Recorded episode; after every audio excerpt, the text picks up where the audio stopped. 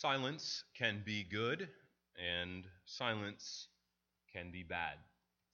We live in a culture that often has an aversion to silence.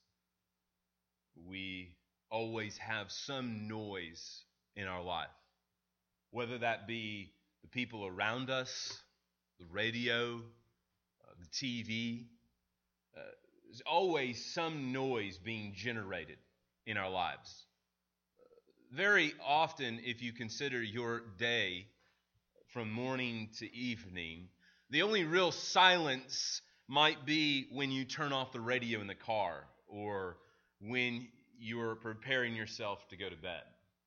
We are accustomed to having noise all around us, and even in a gathering like this, silence can feel weird and awkward. Often intentionally, I will withhold uh, before a prayer and allow there be a moment of silence. Because we live in a culture that is so often inundated with noise, always having to hear something, some talking head on the TV or some joker on the radio, someone always telling us something or informing us in some way, maybe even talking to ourselves. We never stop and are silent. But sometimes silence can be bad. Sometimes silence is really negative. For example, if the Lord has given you a word of encouragement, but you remain silent in sharing it, or a word of rebuke, a word of correction. You, you have a word of correction, but you you're too afraid to open your mouth and openly share that word of correction. Silence can be good, but silence can also be bad. But there's another kind of bad silence that is often too prevalent in our own lives. Because we live in a culture that's inundated with noise and sound, because we're often always wanting to hear and be informed, we never take the opportunity to praise God.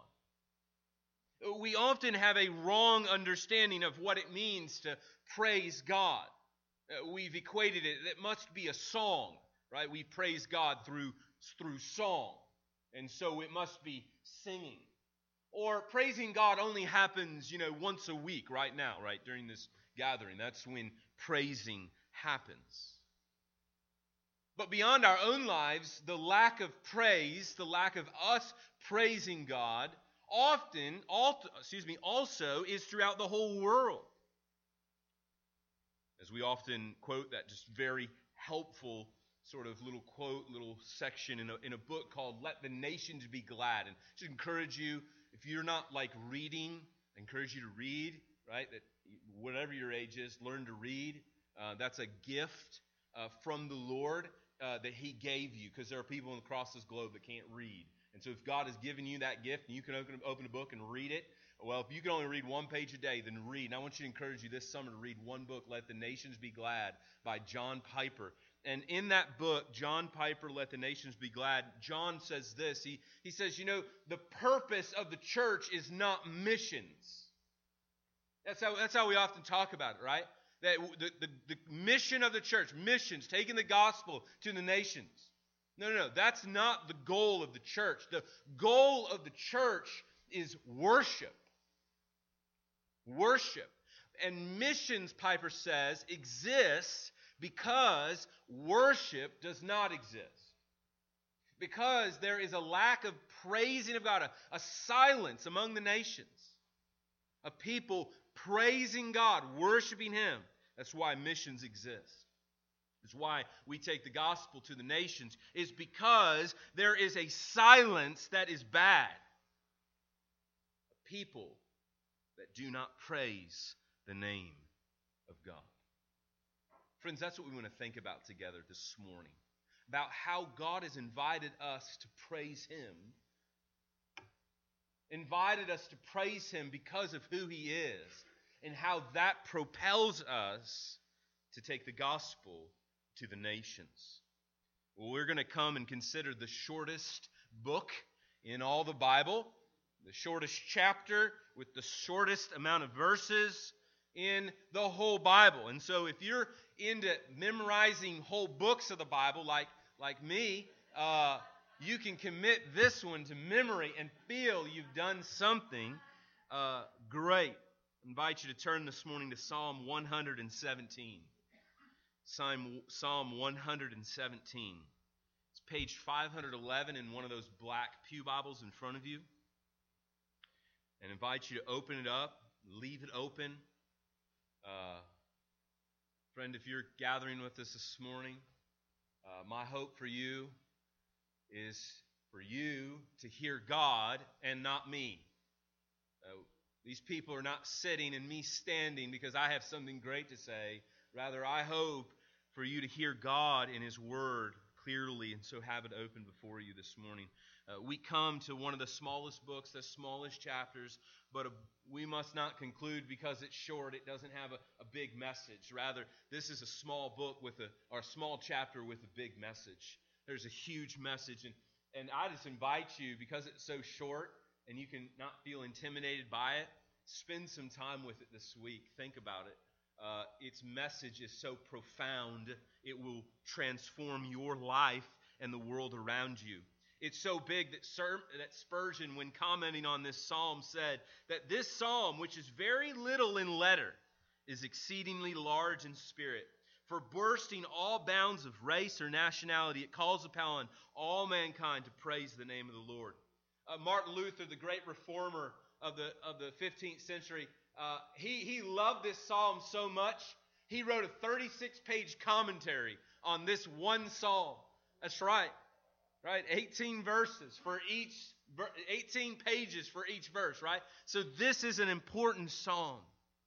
This psalm was used in the life of, of the Israelites in their time of celebration during the Passover. It's a series of psalms beginning in Psalm 13, 113. If you have your Bibles, you can just look over Psalm 113, all the way down through Psalm 118. Uh, this is this is a part of the Hallel, a series of psalms that that call God's people to hallelujah. Every one of them in, in the ESV ends with praise the Lord or hallelujah to the Lord. These are the hallelujah hymns, right? You know, the hallelujah songs. Uh, that's what these were. These were the hallelujah psalms that they would sing and they would recite these. These are the very words that Jesus used with his disciples, the very psalms, the songs that he would sing with his disciples.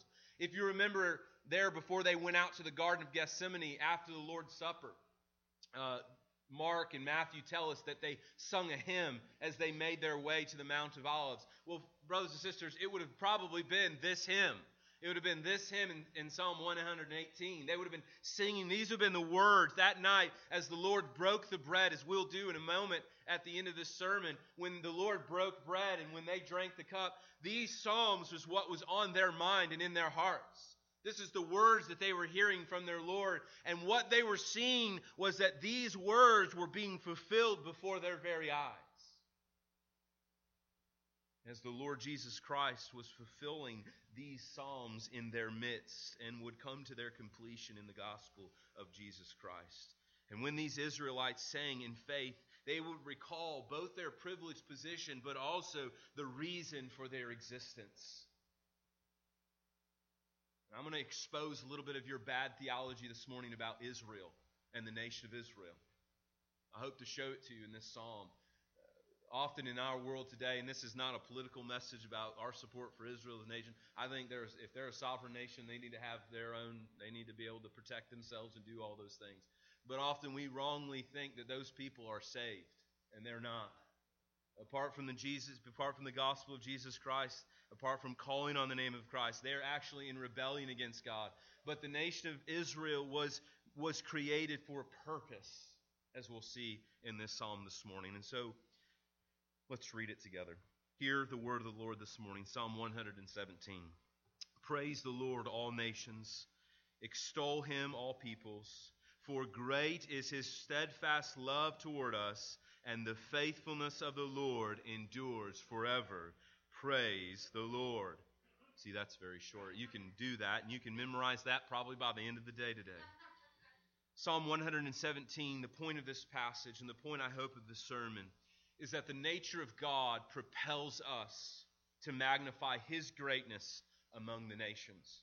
That is, as we meditate on the nature of God, as we understand what God has done in creation for us in the gospel, as we understand who God is, that propels us like fuel to a fire to magnify His greatness among the nations. Uh, you can't stop talking about God when you truly understand who God is. When you truly understand what the gospel of Jesus Christ did for you, when you truly understand what Jesus did on Golgotha, when you truly come to understand that, when it really gets, I mean, not just on the surface, but like deep down in, in you, where you can't shut up about Jesus, right? That's what we're going to think about this morning. That's what I hope to show you this morning. So this psalm really helps us understand understand two big questions. And so I have two questions I hope to an- ask and answer for you this morning. This morning, first is who does God desire to worship Him? Who does God desire to worship Him? Who is it that God wants praise from? Who does He want worship from this morning? Who is it that right now, as He sits on His throne in heaven, who does he desire to worship him? And then, secondly, why should those worship God? Why should we worship God? So, who should worship and why should they worship? Those are really what that psalm is driving us to, to, towards. So, first, we see the who. The Lord is to be magnified among the nations. The Lord is to be magnified among the nations. Notice what he writes. He, the psalmist says, Praise the Lord, all nations. Extol him, all peoples. Now remember, this is a psalm written by an Israelite to the Israelites. This was a psalm written by an Israelite. We don't know who. He's unnamed, not, not mentioned. Other places we know who wrote these. In this one, it's unnamed. But it was written by an Israelite to the Israelites. So, so this book was not printed. You know, it's not like these Psalms were available outside of the nation of Israel. And so, how was it that these people were going to praise him, these nations were going to praise him, if the message was limited to only one particular group of people? That's because the message was never supposed to stay with the nation of Israel. The nation of Israel was to be a display of God's glory among the nations. And what we find in these, this first verse is really God's desire that all nations praise Him. It's a universal call to worship God. And so in this psalm, the psalmist is not just merely inviting the Israelites, hey, let's go praise God, but rather saying, Israelites, let's gather the nations to praise and worship God. It's a, a call to worship. And in our liturgy that we use every week in our congregation, uh, we have the beginning of our worship service. Now, I hope you notice that the announcements, the preparation music, all of that, while it's good and you should listen to it, participate in it, is not a part of the worship service. The worship service doesn't actually begin, you know, at 10:30 because the clock, you know, strikes. It's not until that call to worship is given that the service actually begins, right? and Protestants have been doing this really for well over 500 years to make clear that it's God's Word that calls us to worship Him. It's God and His Word. We don't go to God. You see, the Protestant reformers wanted to make very clear that we don't go to God, God invites us to come to Him. And so in worship, every Sunday morning, through God's Word, we're inviting worshipers to worship him, just like this psalm is doing. It's inviting the nations to stand and worship. And the question then becomes do I desire that all peoples worship God? Now, a few weeks ago, we dealt with those words, uh, nations and people, the ethne, the in the Greek, in the Septuagint, it's the taethne, it's the, the, the people groups, all the people groups of the world. And we talked about there's, you know, there's all these people groups, and, and there's really thousands of people groups. that have never heard the name of Jesus, never heard the gospel of Jesus Christ, don't have access to the gospel. Uh, they don't have people in their villages or in their towns that are Christians where they might be evangelized. They've never heard. They're not like us. We don't where we have that privilege. But, but, he, but he says not just all nations, all those people, all peoples, every people, person. There's this sort of singularity but universality in what this psalmist is inviting us to this morning. God desires that all nations praise him. And so the question begins for us this morning that we must wrestle with is, is that in my DNA? In my DNA as a follower of Jesus Christ, do I also share the same desire as the one I'm following that all peoples will praise him?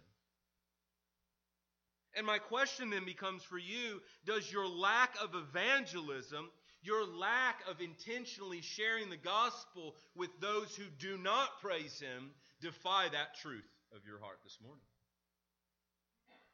Yes, yes, I believe this passage. Yes, I want all peoples to praise the name of Jesus. Yes, I desire that. But do your lack of evangelism reflect a different desire? The fact that it's been 10 years since you've ever told someone about Jesus.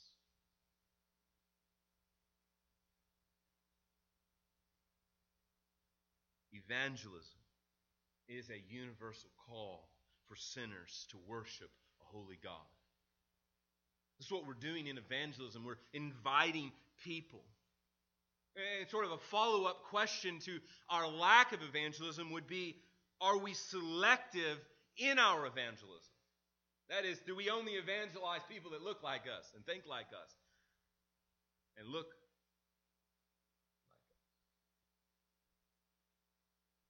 Do we truly desire to see that, that pilfering drug addict on our corner who annoys us in our community and really we know is destroying? Do we desire for that soul to be saved from hell? Do you desire that, that person that wants to run you off the road uh, on the interstate to come to know Jesus, or do you just want to retaliate against them uh, by running them off the road?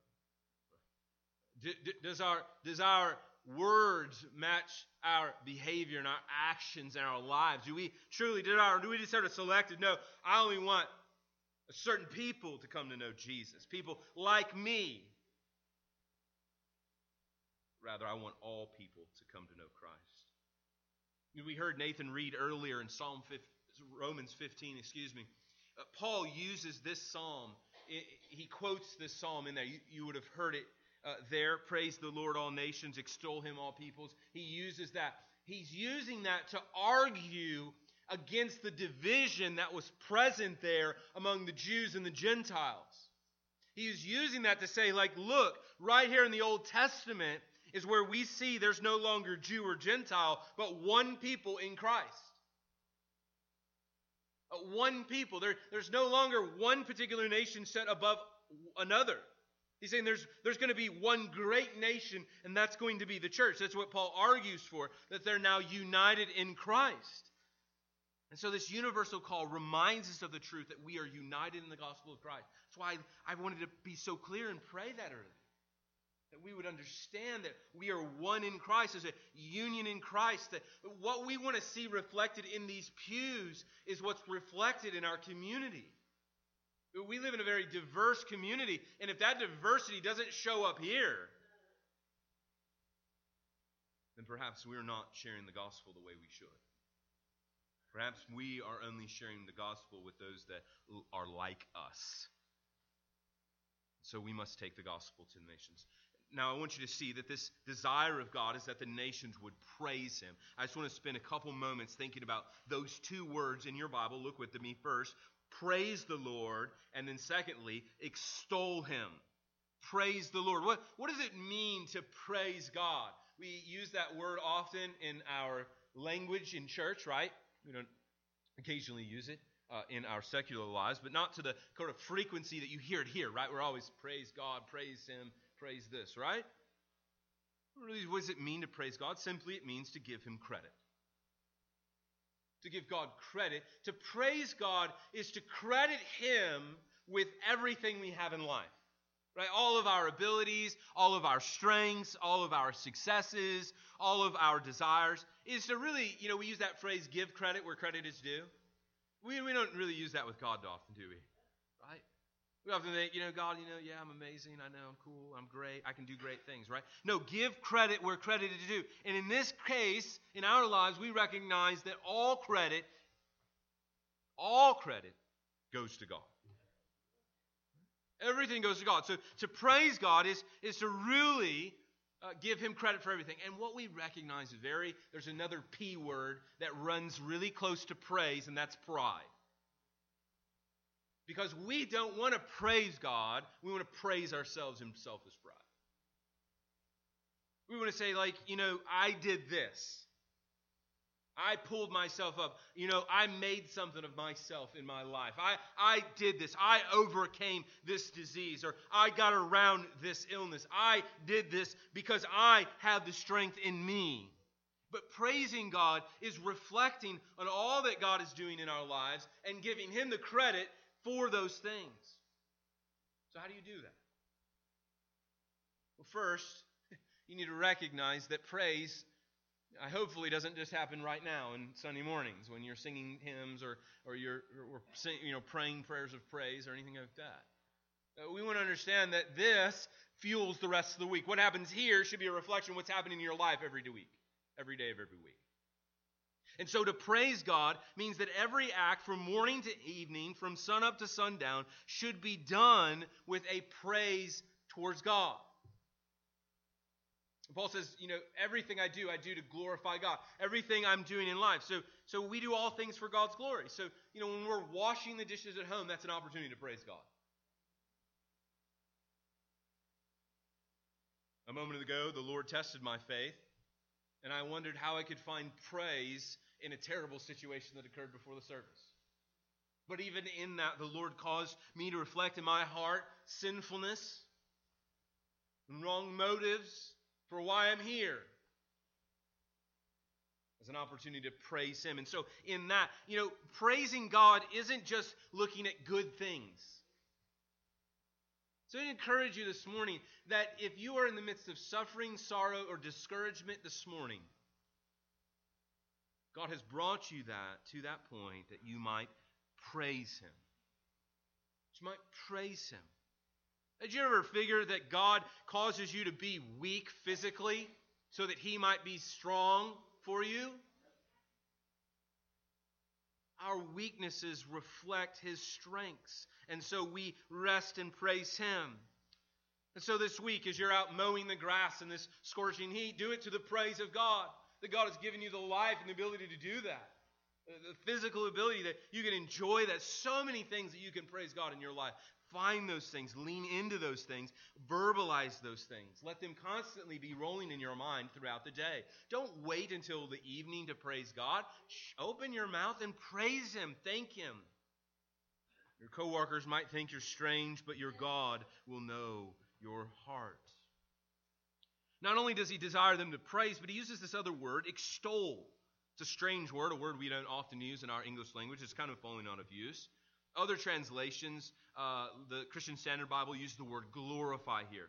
It really has this idea of bragging on someone, right? So you, you brag on him, all peoples, right? It's be kind of a, a slang way of saying that, right? The idea is to lift loudly the name of Jesus, right?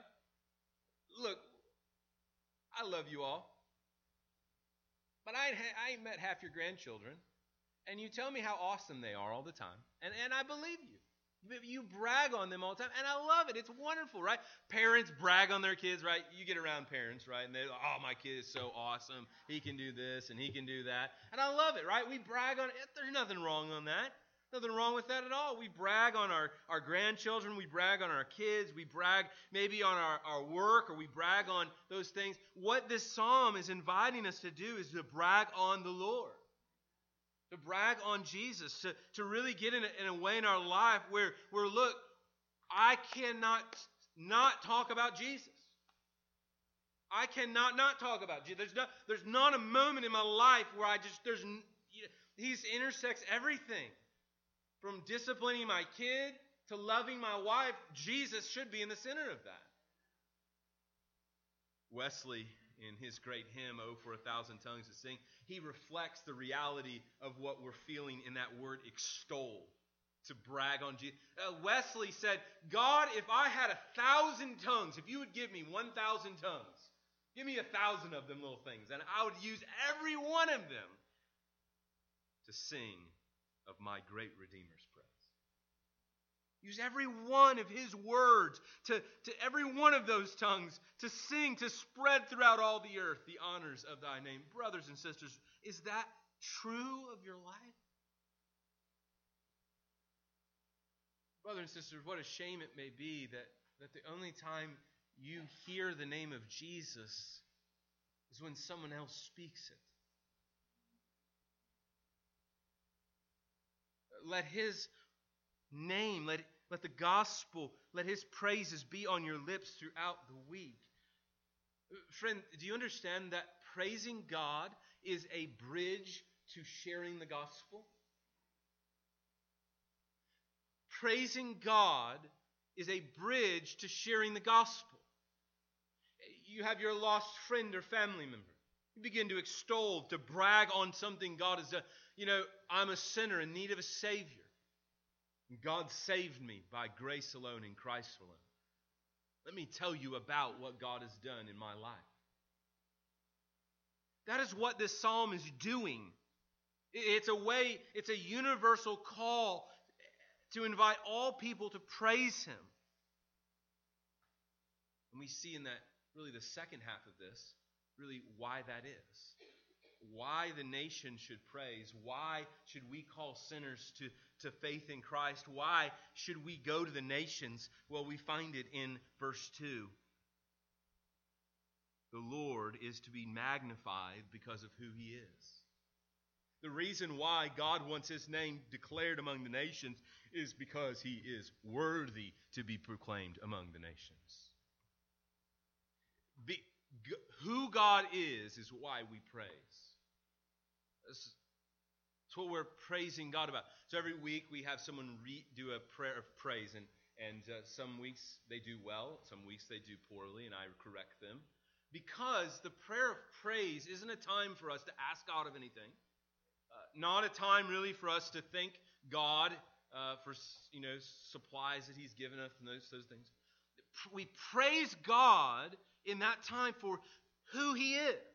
Oh, we want to think about just praying. So I want to, I should encourage you, this a little, little sort of little test of your own prayer life this week. I encourage you in, in your prayer time, you, you spend five minutes just praising God. See if you can do that. Just being just just time yourself, and you might not make it a minute before you are saying, God, I really need strength right now. Right? There, you just turn a prayer of praise into a prayer of petition. You just turn praising God, you know, just talking about how awesome He is, bragging to Him, like, God, you're amazing, to God, I need something. You notice our posture is always, I need, I need, rather than you're awesome, you're awesome. But the psalmist here is saying, God is awesome, God is awesome, God is awesome. so, what do we learn about God in this psalm? You looked at verse 2, you'll see really two aspects of our God. First, our God is a God of love, and secondly, our God is a God of faithfulness. For great is his steadfast love toward us, and the faithfulness of the Lord endures forever. Great is his faithfulness toward us. I love the New English translation here, the Net Bible. For his loyal love towers over us. Uh, doesn't that just really get it in picture form for you? His loyal love towers over us. The Lord is to be magnified among the nations because he is a God of love. How has God shown love for you? How had God shown love to the nation of Israel? Well, he had saved them. He had delivered them from slavery. Before delivering from slavery, they, he had called Abram out of the Ur of the Chaldeans. He had called them out of all of the people. Thousands of people that would have stretched the landscape. Great people, strong people, noble people. He chooses one person. And he says, I, through you, will save a multitude of millions for my glory.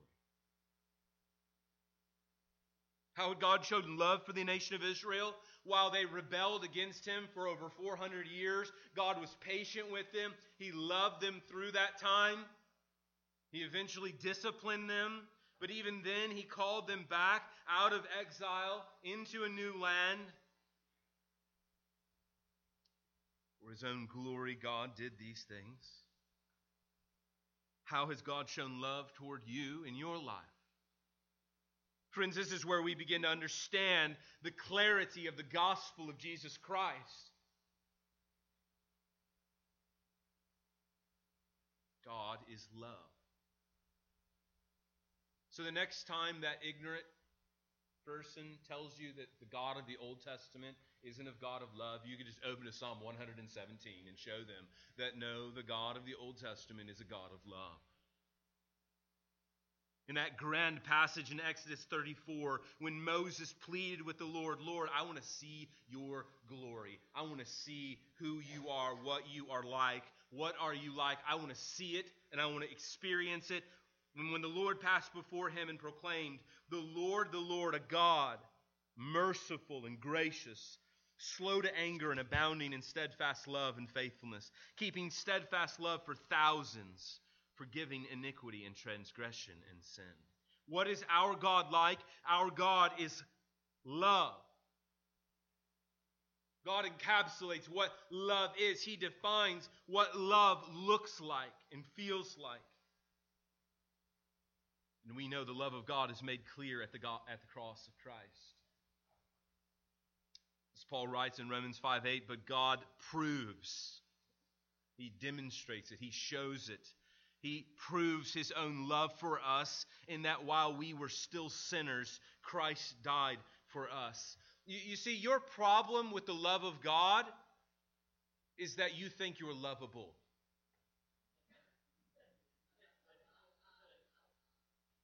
No, really.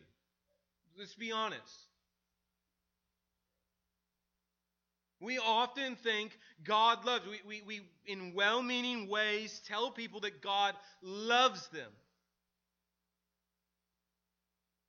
And it is only true that God loves you in Christ. Because apart from Christ Jesus, you are not lovable. Our sin separates us from the love of God. This is why Adam and Eve were not allowed to live with God in the Garden of Eden after they sinned. That sin had separated them. And so God's love for us is extended through the gospel of Jesus Christ. That's what they're talking about here in this psalm. Is the promises that were made to the nation of Israel that find their fulfillment in Christ Jesus. So I hope you understand this morning that God's love for us is his nature, not our work. God's love for you is not based on your worth. This is so messed up in our society on love. We love people who are worthy of love. That's not sacrificial love. Because I'll tell you right now, I bet you some of these, these lovely ladies can testify to a husband that's not lovable sometimes. But that doesn't mean you stop loving them. See, that's where no fault divorce law got you messed up. Because you thought that love was something that ended when that person was not lovable anymore. Well, thanks be to God that when we were unlovable, God still loved us in the gospel of Christ. So, friends, we want to have a biblical understanding of love. We want to understand then that God's love for us is not based on us, but that His love is steadfast toward us. Do you see grace in verse 2? God doesn't just have love towards us, but He has steadfast love towards us. He has love that endures, love that never grows out, never burns out.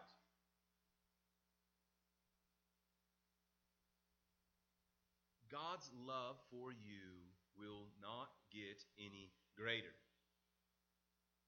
The cross of Jesus Christ is the pinnacle of God's love for you. And so that provides us an encouragement. That encourages us this morning that we lift high a God who is steadfast, a God who does not fail us, a God whose embers of love never grow cold, they remain hot forever. We don't serve a God who is fickle or who falls out of love when we screw up and mess up. We have a God who is steadfast with us. And this leads us to that second point here. Our God is a God of faithfulness. Our God is a God who is faithful. And the faithfulness of the Lord, the psalmist tells us, endures forever. Friends, God never gives up. He never gives up on you. Now, you may give up on you. You may give up on Him. You may want to really give up today. Today, you may be weary, ready to quit.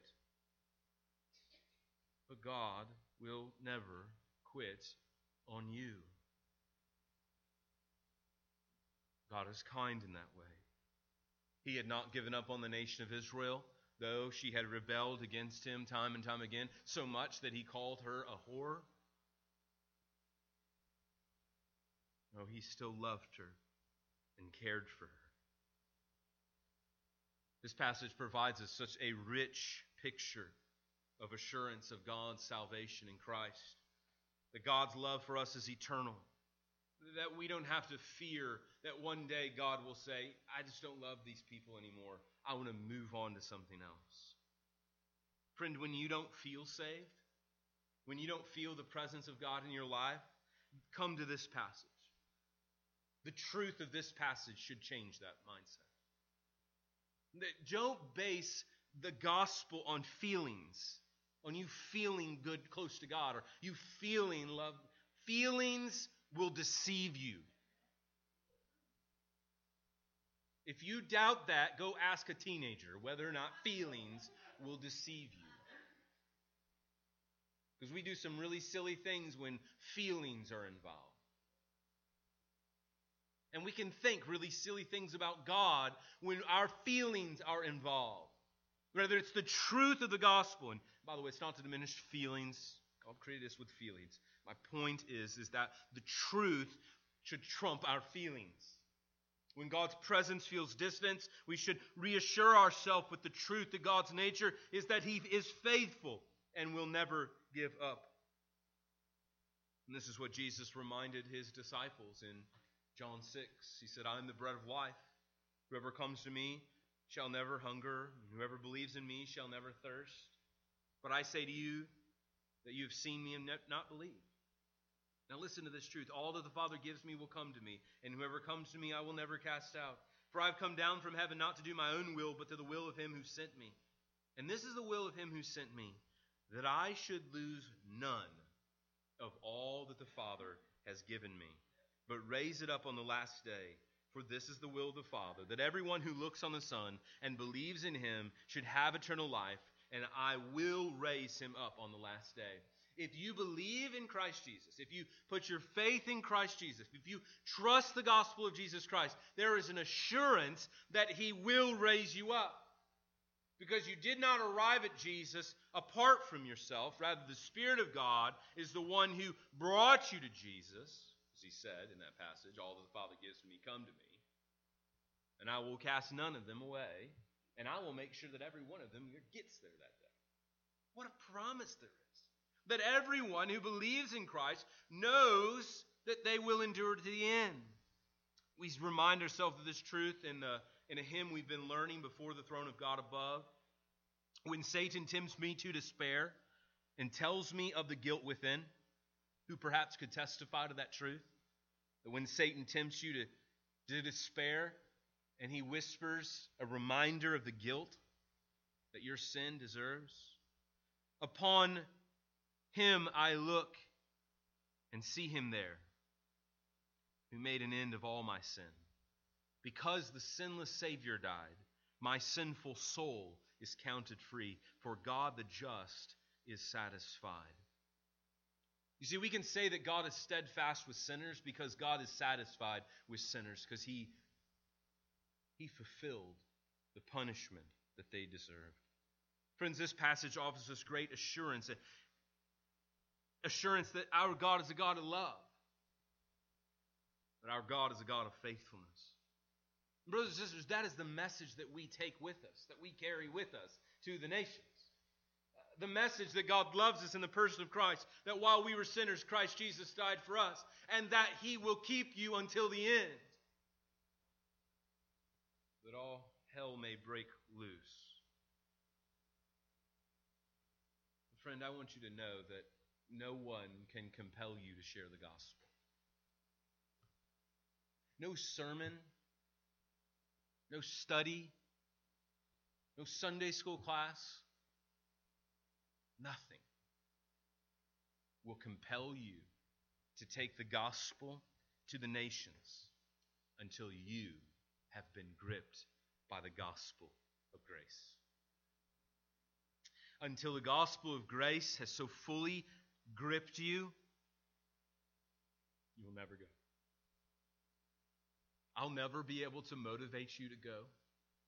I'll never be able to twist your arm and guilt you into sharing the gospel enough until you truly believe that this is the only hope your friends, your family, and your neighbors have. If you will believe that the gospel of grace is the only message that they need to hear, and it's the only message that's on your lips, it's the only thing that defines who you are. When the gate, when the nature of God is big in your heart, and the kingdom of God is before your eyes, no one will be able to shut you up about Jesus. Friends, that's what compelled Paul. I want to conclude with this passage. For the love of Christ compels us. Because we have concluded this, that one is died for all, therefore all have died. And he died for all, that those who live might no longer live for themselves, but for him who for their sake died and was raised. What kept Paul going, what kept the early church going, wasn't some sort of motivational speech from Paul, but it was the love of Christ in the gospel of Christ. Because he had died for them, they were ready to die for him. Let's pray. Heavenly Father, we give praise and glory to you in Christ. We thank you for the truth of the gospel. You have saved sinners like us. May we come to know and share this message with those around us. May we truly praise you and glorify you in our lives. Father, I pray that you would stir up this, this people, this gathering of your, your bride. That we would take the gospel to those around us and to the nations for your glory. I pray that you would stir our hearts so much by the gospel change us and transform us so much that, Lord, that is all we can talk about. About the gospel of Jesus Christ. We give you glory and praise. Amen. This morning we have the opportunity to gather together and to share the Lord's Supper. And as our ushers begin to get things ready, I, I just want to call our attention.